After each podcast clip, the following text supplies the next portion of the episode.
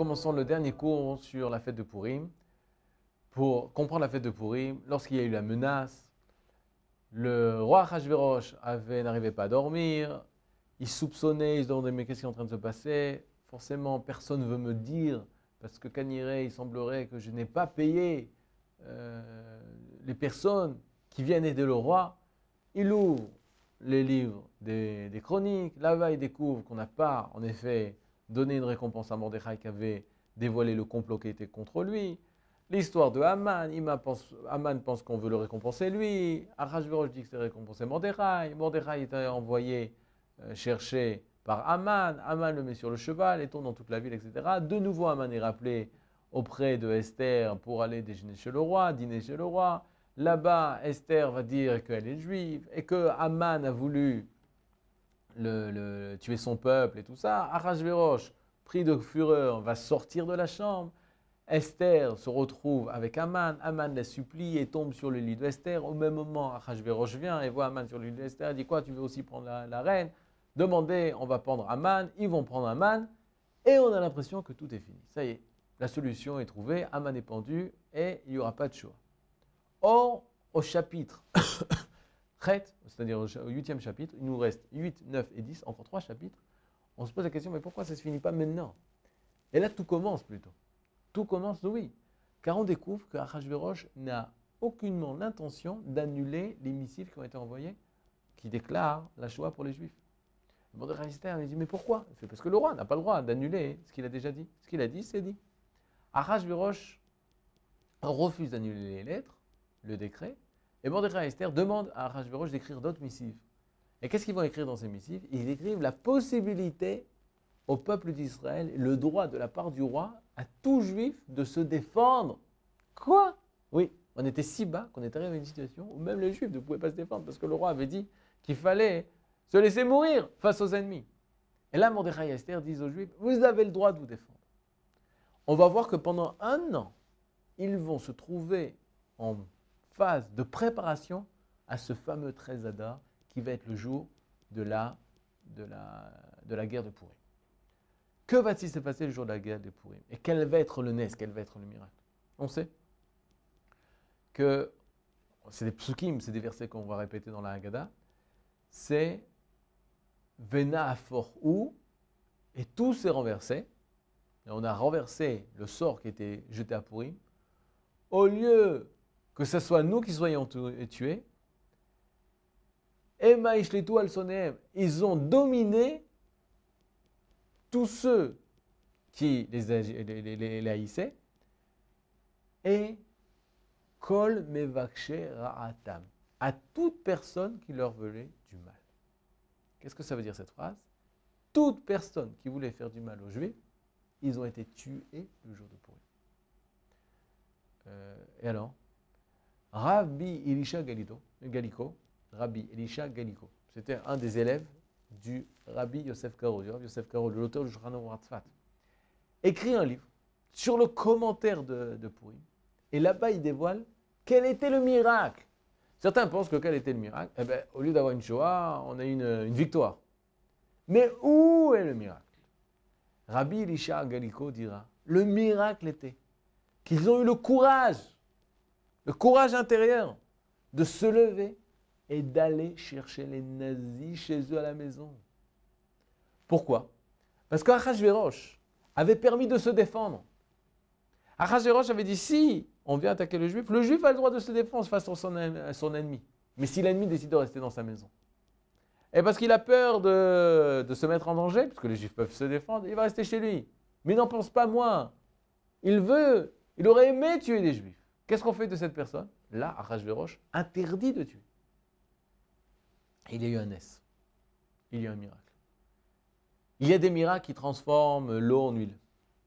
Il y a des miracles qui transforment euh, l'argent en or le fer en or. Mais il y a des miracles psychologiques qui transforment un homme esclave en homme libre. C'est ce qui s'est passé à Pourri. Et d'où ça vient cette force? À chaque juif de venir et ne pas seulement attendre qu'on les attaque, mais d'aller chercher toutes les personnes qui veulent faire du mal au peuple d'Israël.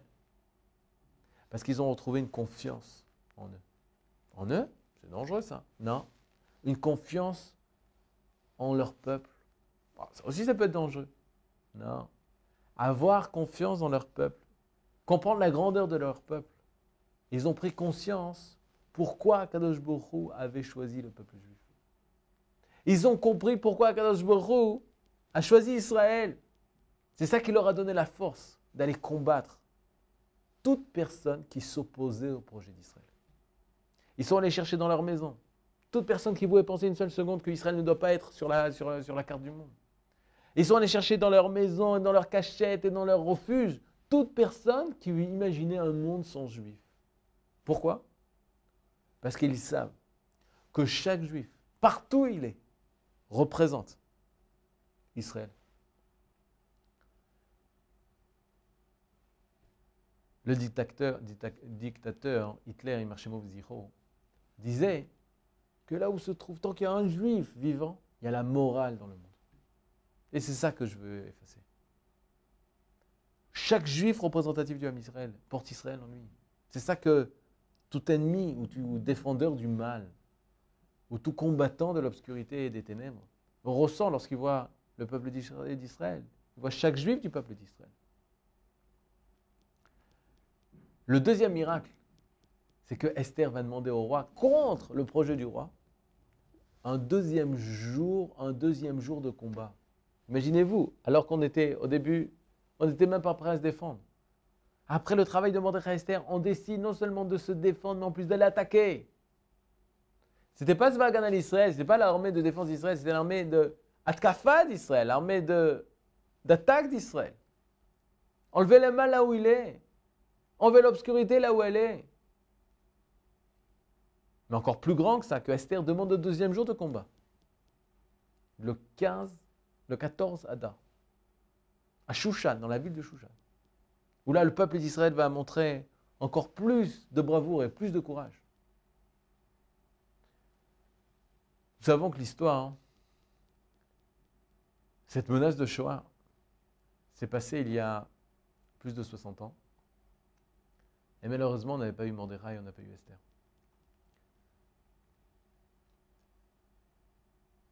Lors de la nuit de cristal, je vais vous lire un passage historique. il y avait un des porte-parole nazis et qui était responsable de la propagande nazie. Il s'appelait Julius Streicher. Au lendemain de la nuit cristal, ce même Julius Streicher dira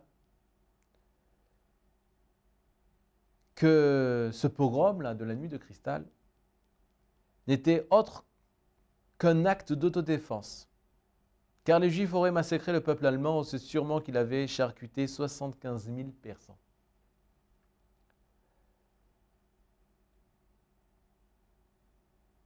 Du fait de la volonté nazie de nier le judaïsme jusqu'à ses fondements, les nazis sont assez, des actions sont assez systématiquement menées contre les juifs lors des fêtes et dix d'entre eux sont pendus. À Purim, en 1942 pour venger l'édifice de Haman. Lorsque la pensée nazie veut s'en prendre à Israël, il fait référence à Purim.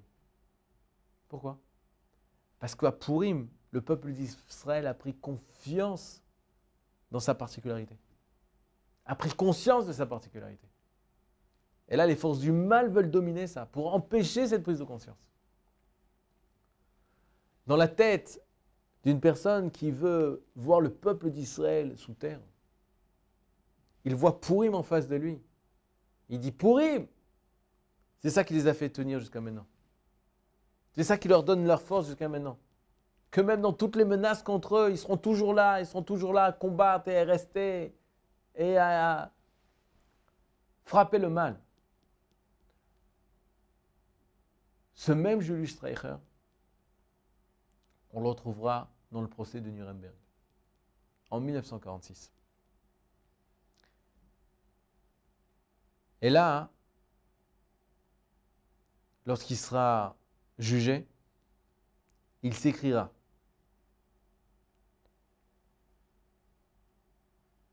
Purim Fest 1948, 1946. La fête de Purim de 1946. Cette même personne, ce même Julius Streicher, qui avait dit que ce qu'ils avaient fait, c'était pour tuer les 75 000, pour venger les 75 000 persans et pour venger l'édifice d'Aman. Il s'identifiait avec ce peuple perse qui voulait anéantir le peuple juif. Mais à la fin, lui-même, alors qu'il était prêt à être pendu, avouera et dira les Juifs peuvent maintenant fêter Purim. Parce que Purim est une fête éternelle. Jamais on pourra exterminer le peuple juif. Même dans la situation la plus basse, même dans les menaces les plus grandes, même dans les souffrances les plus grandes, même dans l'incompréhension de chaque juif par rapport au peuple juif, personne ne pourra effacer la collectivité d'Israël. C'est un monde qui est autre que le monde du commun. On appartient à une éternité.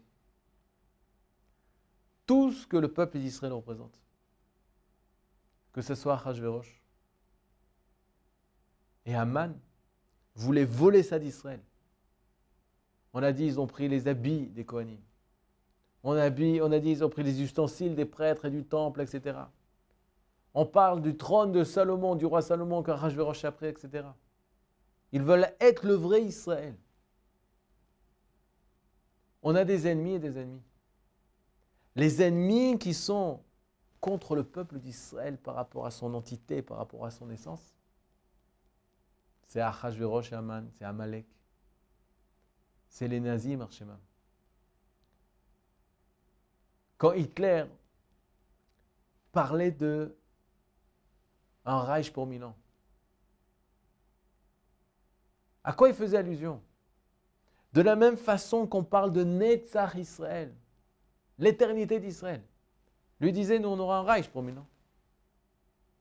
De la même façon que le peuple d'Israël dit Eretz Israël, le pays d'Israël. Comment il est appelé le pays d'Israël? Eretz Achaim, le pays de la vie, le pays vital. Et on dit, nous aussi, on a un espace vital. Un espace qui nous donne vie. Mais c'est chez nous. C'est ce qu'on dit dans le peuple d'Israël. Que Eret Israël notenet la Que c'est elle qui nous donne vie au peuple d'Israël. Que sans Eret Israël, on n'a pas de nation d'Israël.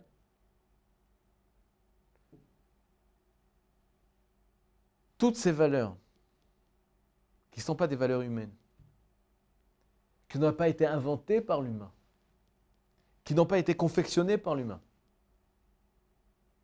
elles appartiennent à Israël parce qu'elles nous ont été données par le divin. Akadosh Borou a mis ses valeurs en nous. Akadosh Borou a mis ses valeurs dans le peuple d'Israël. Une personne qui étudiera l'histoire d'Israël pourra comprendre les profondeurs, les idéaux véhiculés par Israël. À la fin de Purim, après la victoire, on finit, toute la Megillah avec un chapitre, le chapitre 10. Et là-bas, il est marqué que Mordechai, Achashverosh, va donner un impôt. Et là, c'est la tristesse. La tristesse la plus absolue. Alors qu'on pensait retourner en d'Israël, reconstruire le second temple avec tout ce peuple réveillé, fier d'être, d'être juif et fier d'être Israël. Emmener la Géoula. Non, le peuple reste à Shushan. Vous vous posez des fois la question pourquoi on boit pour Purim alors certains ont voulu dire pour oublier. Pour oublier que Purim, c'est une fête triste. Et malgré les tristesses de Purim, malgré cette histoire ratée à Purim, entre guillemets, alors on doit laisser la place à une vérité plus profonde. À ce que pendant Purim, on a su et on a appris quelle est la particularité du peuple d'Israël. que nous ayons le mérite, Bezrat Hashem, de comprendre les histoires antérieures du peuple juif, de comprendre notre passé pour construire un meilleur présent et un meilleur futur. À bientôt et une bonne fête de Purim.